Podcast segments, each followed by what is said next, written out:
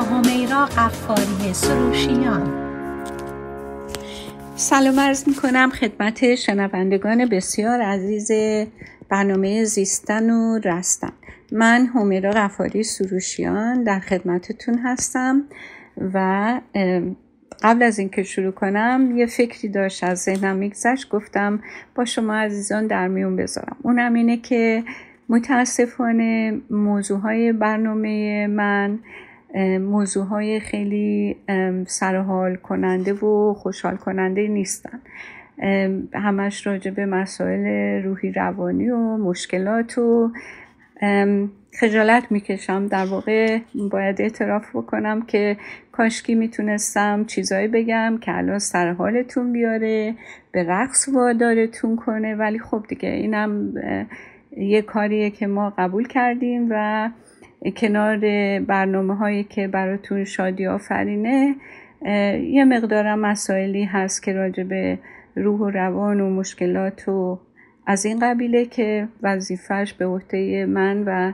دست اندرکاران این رشته هستش که باهاتون در میون بذاریم، یه آگاهی و شناختی از موضوعهای روحی روانی خدمتتون بدیم. خب حالا قبل از اینکه وارد اصل مطلب بشم یه دونه مقدمه کوتاه در اختیارتون بذارم. ما قبل از قرن هجدهم اغلب برداشت‌ها از رفتارهای ناهنجار بر اساس خرافات بود، به خاطر اینکه خب علم انقدر پیشرفت نداشت و وقتی از یه فردی یه کار عجیب و غریبی سر می‌زد اینا با خرافات فکر می‌کردن حتماً ارواح خبیثه یا جن وجود اینا رو تسخیر کرده و خود هم رفتار اون شخص عجیب و غریب بود، هم کارهایی که دیگران میکردن که با این رفتارهای عجیب و غریب مقابله بکنن، حتی تا جایی که مثلا جنگیر میگرفتن و میآوردن بالا سر شخص و خلاصه اوضاع رو خرابتر هم میکردن. و یه روش دیگه هم بود پزشکی که سوراخ کردن جمجمه بود، از این روش استفاده میکردن. ولی همین که علم پزشکی پیشرفت و پیشرفت تا اینکه ما مدل پزشکی در واقع ابداع شد و مفاهیم پزشکی رو به دنبال آورد، کم کم ما به با عباراتی و با واژه‌های آشنا شدیم که در واقع مثل یک راهنمایی بود برای اینکه ما موضوعهای روحی روانی رو طبقه بندی کنیم، درک کنیم، شناخت حاصل کنیم و درمان کنیم. اولین در واقع یکی از اون مفاهیمی که من الان میخوام بهش اشاره کنم تشخیص ناهنجاری یا دایگنوسه، یعنی تمایز یه بیماری از یه بیماری دیگه. مثلا شما وقتی به یه دکتری رجوع میکنین اگر این تشخیص بیماری داده نشه درمونی امکان نداره. این مثل این که مثلا شما میری پیش یه پزشکی، پزشک شما رو میفرسته برای آزمایش خون، وقتی که جواب آزمایش میاد دکتر تشخیص میده که مثلا شما تیروئید دارید و چون این تشخیص رو داد اون وقت میتونه داروی مناسب و درمان رو تجویز کنه. یه واژه دیگه سبب شناسیه، یعنی اتیولوژی، یعنی علت آشکار و سابقه ایجاد یک بیماری رو بهش میگن سبب شناسی. مسئله دیگه که اشاره میکنن اینجا بهش که در واقع یکی از مفاهیم پزشکیه پیش آگهی یا پروگنوسیسه، یعنی پیش بینی کردن روند احتمالی بیماری. مثلا میگن که بیماری الزایمر، خب حالا این نتیجه گرفتن این بیماری به کجا می انجامه؟ خب میگن مثلا چندین مرتبه داره، در مرتبه مثلا هفتم دیگه بیمار تقریبا اون دوره رو که طی می‌کرده تا اینکه کاملا دیگه از نظر روحی روانی دچار زوال عقل شده باشه مثلا یه چیزی مثل پنج تا هفت سال طول میکشه. متخصص رواندرمانی و روانشناسی موقع تشخیص بیماری یه ملاک هایی داره که از اونا برای تشخیص بیماری استفاده میکنه و من مهمترینشون رو برای شما در واقع تعریف میکنم. یکی از این ملاک ها مسئله انحرافه. انحراف یعنی چی؟ یعنی رفتاری که هنجاره و تفاوتش با رفتار ناهنجار.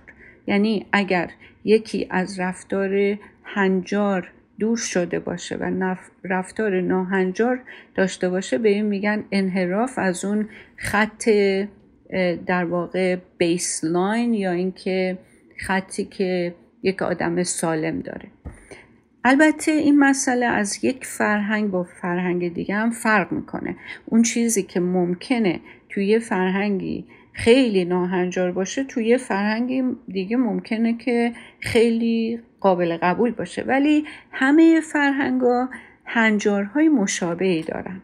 مثلا وقتی یه نفر از این هنجارها تخلف بکنه بهش برچسب بیماری روانی میدن. مثلا یه نفر، یه مرد، فکر کنین که لباس زنونه بپوشه و با پوشیدن لباس زنونه از نظر جنسی تحریک بشه، خب رفتارش اختلال محسوب میشه چون از هنجار فرهنگی عمومی در واقع منحرف به حساب میاد. معذرت میخوام. بعد ملاک دوم رفتار ناسازگاران است. چطوری؟ یعنی یه فردی رفتار سازگارانش که به طور معمول تو زندگی روزمره انجام میشه مختل بشه. اینم به قول معروف اختلال روانی به حساب میاد. حالا مثل مثلا اختلال سوء مصرف مواد مخدر یا مشروب، مثلا با اینکه مصرف الکل توی مثلا یه جایی مثل کشور امریکا یا غرب توی مهمونی اصلا غیر عادی و منحرف نیستش، ولی اگر که همین فرد تو همین جامعه در خفا و برای آروم نگه داشتن تنش‌های خودش برداره مشروب بخوره، این رفتار رفتار ناهنجاره و بیماریه. بعد ملاک دیگه پریشانی شخصیه. این یعنی چی؟ یعنی داشتن افسردگی و اضطراب. درسته که ما همه گاهی دچار دلشوره و ترس یا افسردگی به طور موقتی میشیم، ولی اگه یه نفر این حالت رو به طور دائم داشته باشه و قادر نباشه به حالت عادی و معمول برگرده، خب این دیگه مسئله عادی نیست و اختلال روانیه. ببینین مسئله ایموشن یعنی احساس یه مسئله طبیعیه. ما اگه تو بیسلاین یعنی در حالت تعادل باشیم حتما خشمگین میشیم، ولی میزان خشمی که داریم به اندازه همون موضوعیه که باعث خشممون شده، نه بیشتر. و خب بعد از یه ساعت، نیم ساعت، دو ساعت بالاخره دوباره ما به حالت عادی برمیگردیم. یا اگر که بترسیم از یه چیزی بعد از یه مدت کوتاهی بانس بک میکنیم دوباره به حالت تعادل یا بیسلاینمون برمیگردیم. ولی این ایموشن احساس اگه بمونه و نره اون وقت دیگه میشه مود دیسوردر. حالا نمیدونم واژه فارسیش انقدر گویا نیست. وقتی که بمونه این احساس و تو ما مزمن بشه دیگه ما دچار مسئله افسردگی یا اضطراب روانی و اختلال هستیم. تا قبل از سال هزار و نهصد و پنجاه و دو که انجمن روانپزشکی امریکا یه راهنمای تشخیص آماری اختلال‌های روانی رو منتشر نکرده بود، این این اول اینجا باید خدمتتون بگم که این هست دی اس ام یعنی بایبل یا کتاب در واقع مقدس همه روان درمانگرا، روانشناسا، روانپزشکا. تا قبل از این این روانشناسا یه راهنمایی مناسب برای تشخیص اختلال‌های روانی نداشتن. ولی امروز بعد از انتشار اولین جلدش چهار تا جلد دیگه هم در واقع اینا هی اصلاح شد اصلاح شد الان ما تو جلد پنجم هستیم که جدیدترین ببخشید که جدیدترین جلده و حدود بیشتر از دویست نوع از انواع اختلالات روانی رو با جزئیات کامل در اختیار ما میذاره.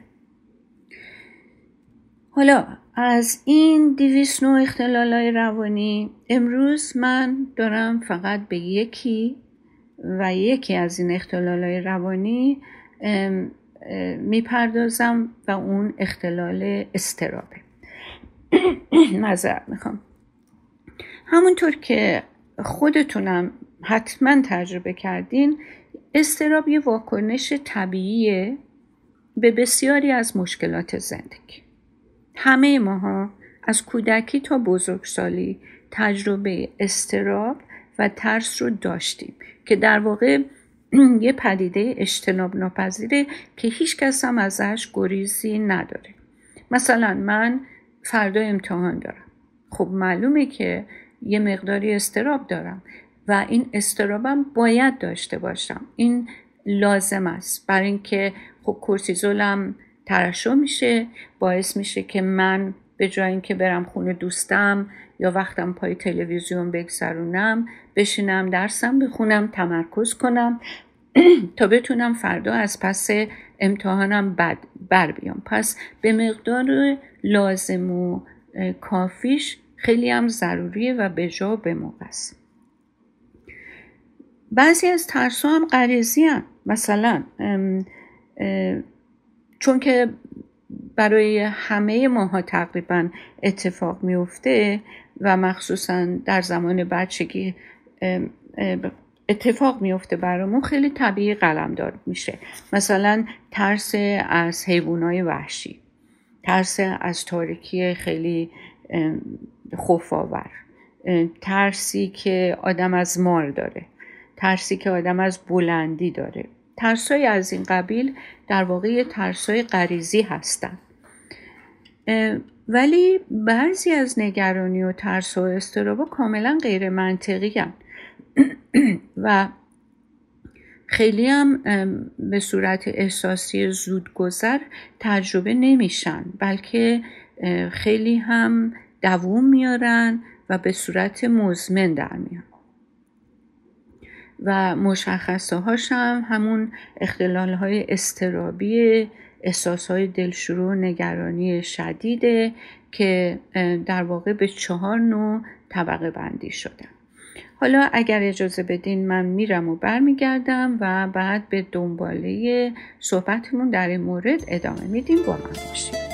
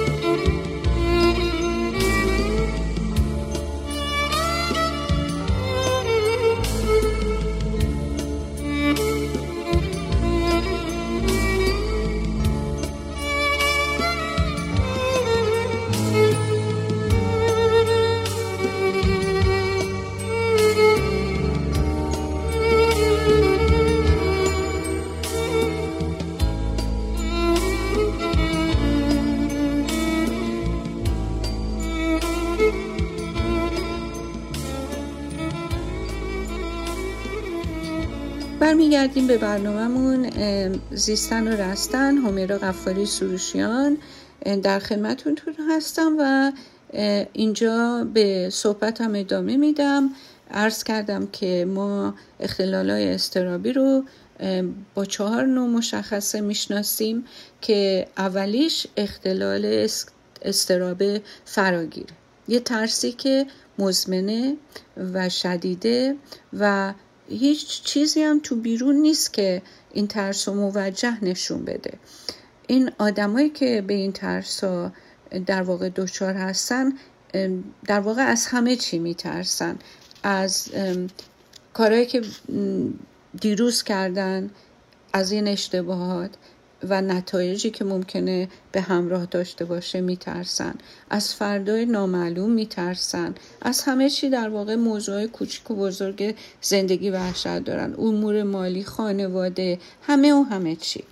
از تصمیم گیری وحشت دارن برای اینکه نمیدونن که ممکنه عاقبتی باشه که براشون خیلی مضر و ناراحت کننده و نتیجهش دردناک باشه. حتی حالتهای جسمی هم دارن، به خاطر این ترسای بیموردشون دستشون میلرزه، عضلات بدنشون منقبض میشه، سرگیجه دارن، گاهی عرق میکنن، تپش قلب میگیرن. در واقع این ترسای بیمعنی شهامت رو ازشون میگیره و نمیتونه این آدمی که با این ترسا مواجه میشه یک بازتاب اصولی و درست در مقابله با مسائل زندگی از خودش نشون بده. یه نوع دیگه از این استرابا در این طبقه بندی ها اختلال و هراس فوبیک ماننده.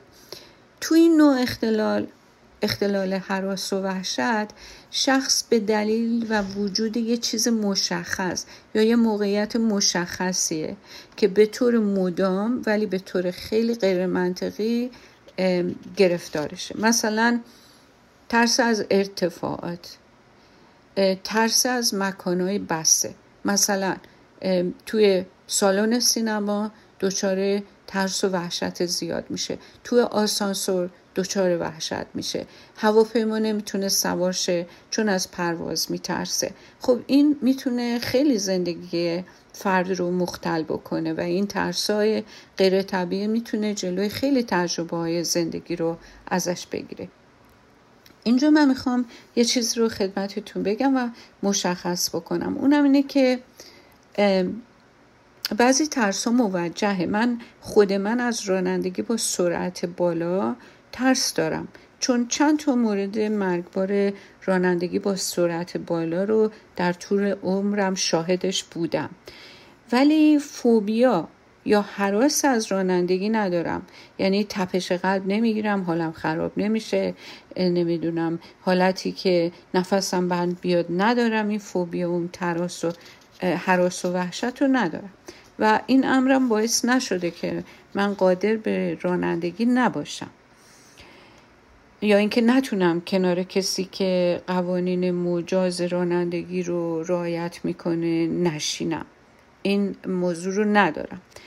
دلیل اینکه این مطلب رو در مورد خودم گفتم اینه که شما عزیزان متوجه باشین که نمیشه هر ترسی رو اسمشو فوبیا یا هراس بیمورد دونست. آدم لازمه که دفع شر و جلب منفعت کنه. اگه شما از بشینین کنار راننده‌ای که مسته یا اینکه سرعت دیوانه‌وار داره و واهمه پیدا بکنین، این معنیش این نیست که شما فوبیا دارین. یا اینکه مثلا راننده‌ای که بی دقت با رادیو ور میره، پشتش رو نگاه میکنه، حرف میزنه، یا اینکه حتی به شدت عصبانیه، واقعا ترسناکه. حق دارین که بترسین از این موردا. ما داریم اینجا از چیزهای طبیعی صحبت نمی کنیم، ما از اختلال وحشت زدگی و هراس غیر منطقی داریم صحبت می کنیم که خیلی ناگهانی و غیر منتظره بروز می کنن. این حملات فلج کننده در واقع با نشانه های هیجانی اضطراب همراه هستن. آدمایی که مبتلا به این اختلال هستن بعد از چند دفعه حملات اضطرابی خیلی میترسن از اینکه دوباره این تجربه رو داشته باشن. مثلا رفتن سینما این اتفاق براشون افتاده باشه، حملات اضطرابی بهشون دست داده باشه، نفس تنگی پیدا کرده باشن، بلرزن، نمیدونم تپش قلب بالا داشته باشن. وقتی یه بار اینو تجربه میکنن فکر میکنن هر دفعه دیگه برن سینما ممکنه این اتفاق براشون بیفته، یا اینکه ترس از این تکرار این اتفاق ممکنه این اتفاقو در واقع بیشتر سرعت بده یا دفعاتش رو بیشتر کنه. مسئله سوم، یعنی اون نوع سوم، نوع اختلال اضطراب وسواسی فکری عملیه که بهش Obsessive Compulsive Disorder میگن. بعضی موقع ها فقط اختلال فکریه، یه فکری دائم از ذهن طرف میگذره که باعث اضطرابش میشه، ولی بعضی موقع ها همراه با وسواس عملی. حالا فرقش اینه که در واقع اینجور آدم ها به خاطر این فکری که دارن، مثلا فکر این که من اگر چراغو بیست بار خاموش و روشن نکنم برم بیرون یه اتفاقی برام میفته، این فکریه که بهشون دست میده. در نتیجه مجبور میشن مجبور میشن نه اینکه بخوان، ولی مجبور میشن که هی برن چراغ روشن و خاموش بکنن که از اضطراب این فکر یه کمی راحت شن. پس اون عملی که ازشون سر میزنه در واقع کامپالسیوشون میکنه و مجبورن این کار رو انجام میدن. پس این ناهنجاری توأم با مزاحمت های مداوم و غیر قابل کنترل افکار ناخواسته و اینکه مجبور میکنه آدم رو به یه سری اعمال بی‌معنی. شروع این در واقع تو دی اس ام از اوایل بزرگسالی اینطوری تذکر داده میشه، ولی توی بچه ها من خیلی دیدم که این وسواس ها رو پیدا میکنن بچه ها و کنترل کردن ذهنشون رو از دست میدن. وقتی با وسواس های عملی هم که تو هم میشه که در واقع خیلی خیلی مزاحمت ایجاد میکنه. همونطور که گفتم مثلا یکی انقدر دستش رو دائم میشوره که جوری که پوست دستش میخواد بره، یا اینکه یه چیزی رو که خیلی تمیزه همش داره تمیز میکنه، شیر آب و هی باز میکنه میبنده برای اینکه مثلا فکر میکنه که این کار از یه خطر احتمالی اینو مسئول نگه میداره. حتی باورتون میشه یا نه، یه کارهای غیرعادی به منظور این که خوش خوششانسی رو متعاقبش تجربه بکنن، مثلا میگن اگه ما این کارو بکنیم این خوششانسی میاره برام. حالا بریم سر علت اختلال‌های اضطرابی. مثل هر اختلال روانی این اختلال هم از در واقع تعامل پیچیده عوامل مختلف ناشی میشه، یعنی به یه عبارتی ما نمیتونیم یه علت براش پیدا کنیم و تعریف کنیم که چرا این اتفاق میفته برای یه نفر. ریشش میتونه از جنبه های مختلف تعریف بشه. من عواملی که میتونه باعث این اضطرابا بشه و میتونه دخالت داشته باشه یه اشاره مختصر اینجا بهش میکنم. یکی عوامل زیستیه، دومی شرطی سازی و یادگیری و سوم هم عوامل شناختیه.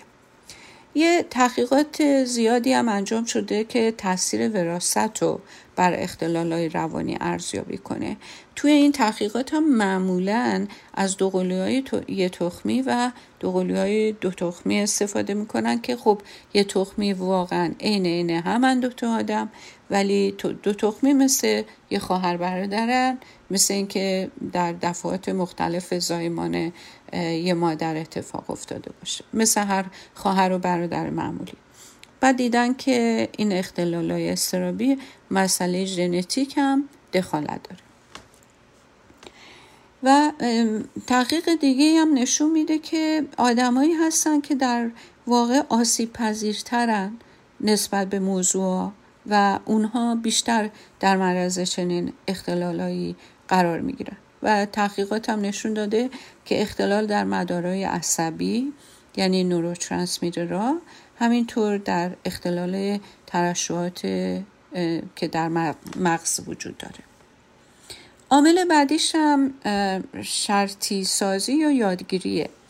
یه محرکه قبلا حالت خونسا داشته، اصلا موضوعی نبوده، ولی یه رویداد خیلی بدی باعث میشه که تحریک بشه و شرطی بشه و باعث اضطراب بشه. مثلا یکی هیچ نگرانی ترسی از سگ نداشته، بعد یه دفعه مثلا یه سگ بهش حمله میکنه.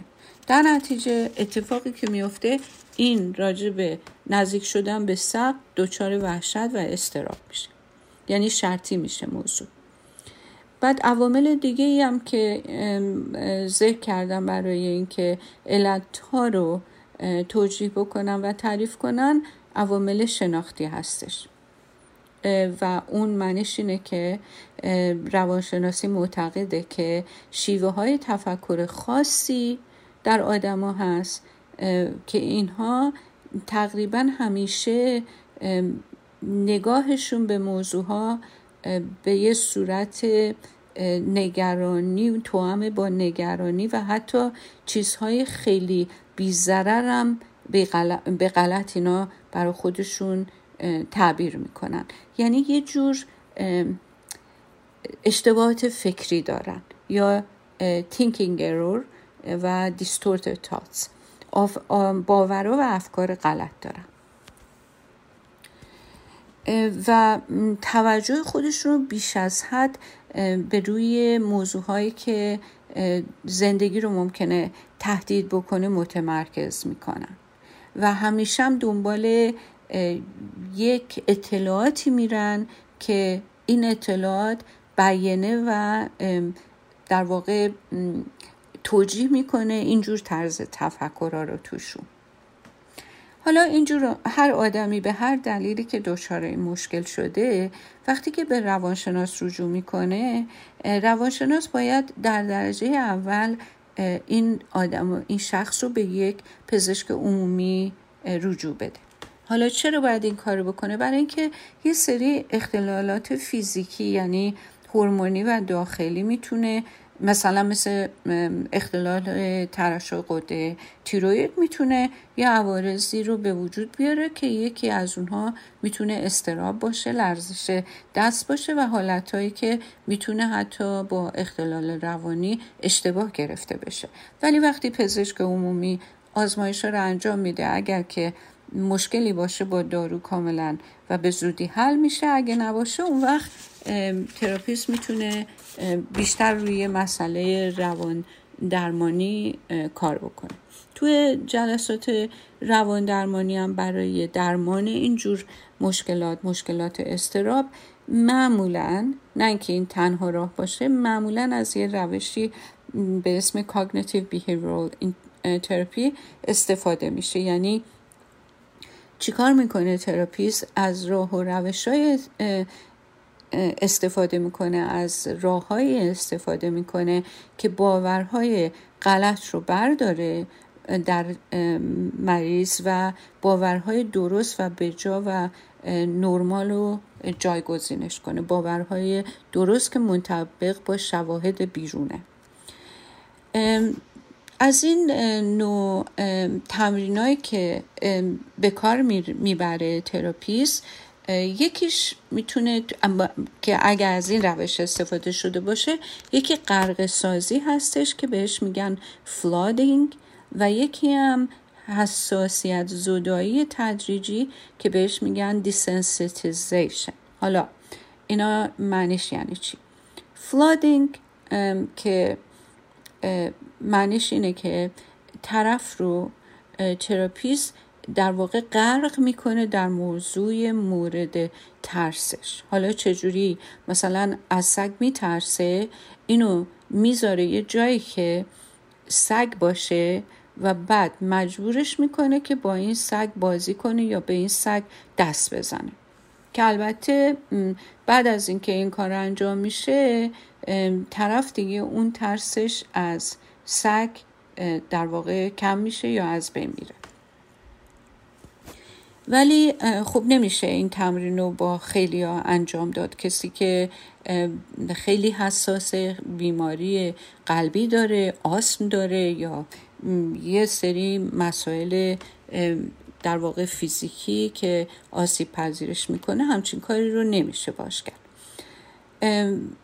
ولی خیلی خوب کار میکنه به شرطی که انقدر این انجام بشه، یعنی یه جوری انجام بشه که کسی که در واقع در مقابل یه همچین تمرینی قرار میدن مدتش کافی باشه و این عمل تمام و کمال انجام بشه، نه اینکه نیمه کار ول کنن و طرف نابهنگام این تمرین قطع بشه که بعد این شرطی بشه توش و تازه وضعیت رو تو مریض بدتر کنه. و یه روش دیگه ای که هستش که روش در واقع حساسیت زدایی تدریجیه، اینه که موضوع مورد ترس رو در تجسم به تصویر بکشونن برای مریض و در عین حالم بهش القا کنن که نفسای عمیق بکشه و کم کم به این ترس در تجسمش نزدیک و نزدیکتر بشه، یا اینکه نه، در عین حالی که با موضوع ترسش روبروش کردن این تمرینا رو ازش بخوان و انجام بدن و کمکش کنن، مثل همون تمرینای ذهن، تجسم، تمرکز، تنفس، تمرینای از این قبیل که بتونه تدریجاً متوجه بشه که اون برخوردی که داره و ترسی که داره و موهومه و هیچ این موضوعی که ازش میترسه هیچ صدمه بهش نمیزنه و نخواهد زد.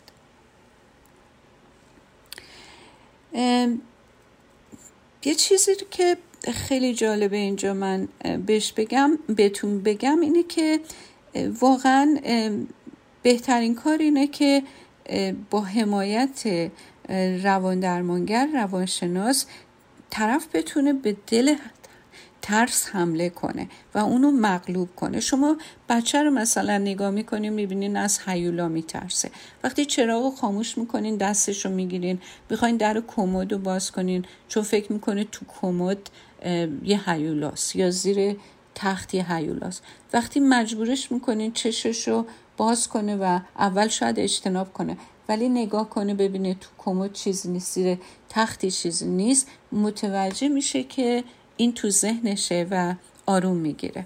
چند بار که این کارو بکنین کم کم میفهمه که این تو ذهنشه و وجود خارجی نداره. حالا ما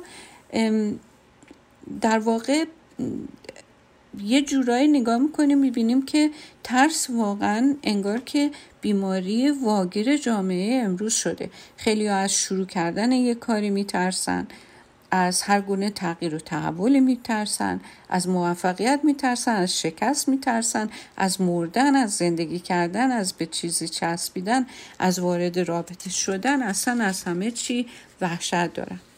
ولی خوبیش اینه که با حساسیت زدایی تدریجی کاملا آدم میتونه این ترس‌های روانی رو مهار کنه و خودش رو با واقعیت‌ها نزدیک‌تر کنه.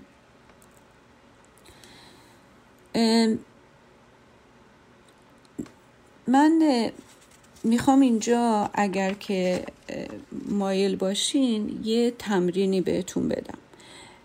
پس ما اینو قبول کردیم که از راه آموزش ذهن میتونه با ترس مقابله کنه، فهمیدیم که ترس عادتیه که باید با آموزش دادن و روبرو شدن باهاش مهار بشه. بعضی موقع ها کمک های حرفه‌ای ضروریه که با شیوه های مختلف این کار انجام میشه. روان درمانگر رفتن یا روانشناس رفتن، دارو درمانی، خواب مصنوعی، اینا میتونن موارد خیلی حادی رو در واقع خنثی کنن و طرف به در واقع خط تعادل نزدیک بشه. حتی در قدیم که اصلا این توصیه نمیشه و خیلی خیلی وقته که این روش اصلا تمرین نمیشه، انجام نمیشه، یه جراحیایی بود به اسم لوبوتومی که خیلی مسئله ساز شد و دیگه این کار قطع شد برای برخورد کردن با یا مقابله کردن با موضوع ترس. حالا واقعا اینجا من میبینم که عاقلانه به نظر نمیاد که آدم تو گریبان یا آرزه اینقدر گرفتار بشه، در حالی که میتونه با کمک گرفتن ریشه اینو قطع کنه. و اون تمرینی که میخوام امشب امروز بهتون بدم در واقع اینه که در اول هفته شما بیاین یه قراری با خودتون بذارین و اونم این باشه که هر یه روز صبح از خواب بیدار بشین، با خودتون تصمیم بگیرین که امروز سر ساعت مثلا هشت شب من هشت شب رو اختصاص میدم به فکر کردن درباره نگرانی ها. حالا اون نگرانی ها هر چی که میخواد باشه. دو ساعت وقتم میذارم فقط به نگرانی ها اختصاص میدم و در طی روز هم ابداً به این نگرانی ها اجازه نمیدم که مزاحمم بشن. حتی تو اون دو ساعت وقتی ساعت هشت شد شما اومدی نشستی، میتونی یادداشت کنی که چه چیزایی داره نگرانت میکنه.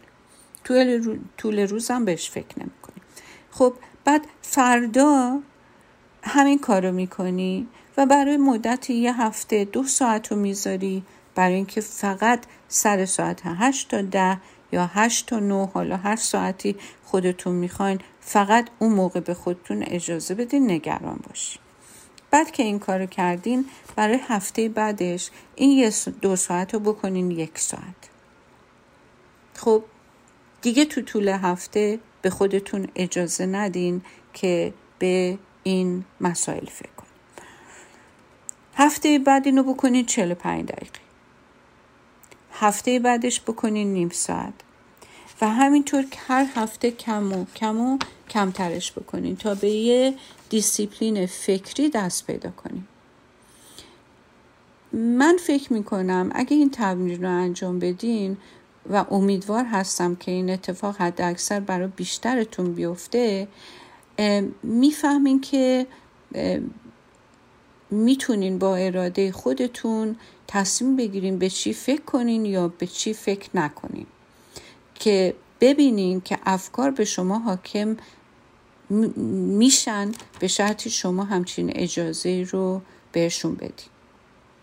در آخرم اضافه میکنم که ترس از یک موقعیت یا یک اتفاقی که ممکنه بروز بکنه فکرش خیلی خیلی دردناکتر و بدتر از اینه که خود اون اتفاق بیفته، چون طبیعت آدمی یه جوریه که وقتی یه اتفاق افتاد بالاخره باهاش کنار میاد.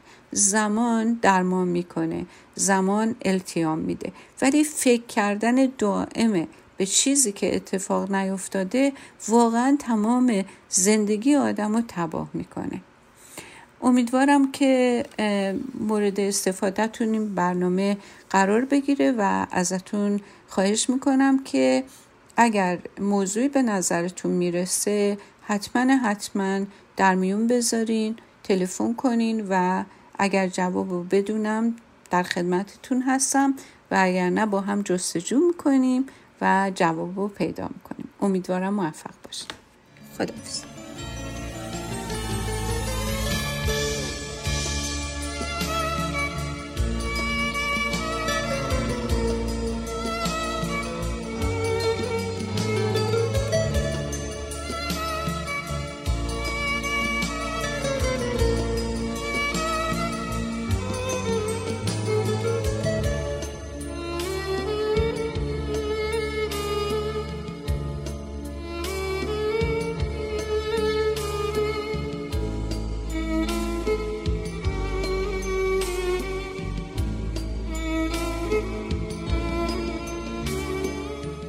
صدای ما را از شمال کالیفرنیا میشنوید، از ساکرامنتو.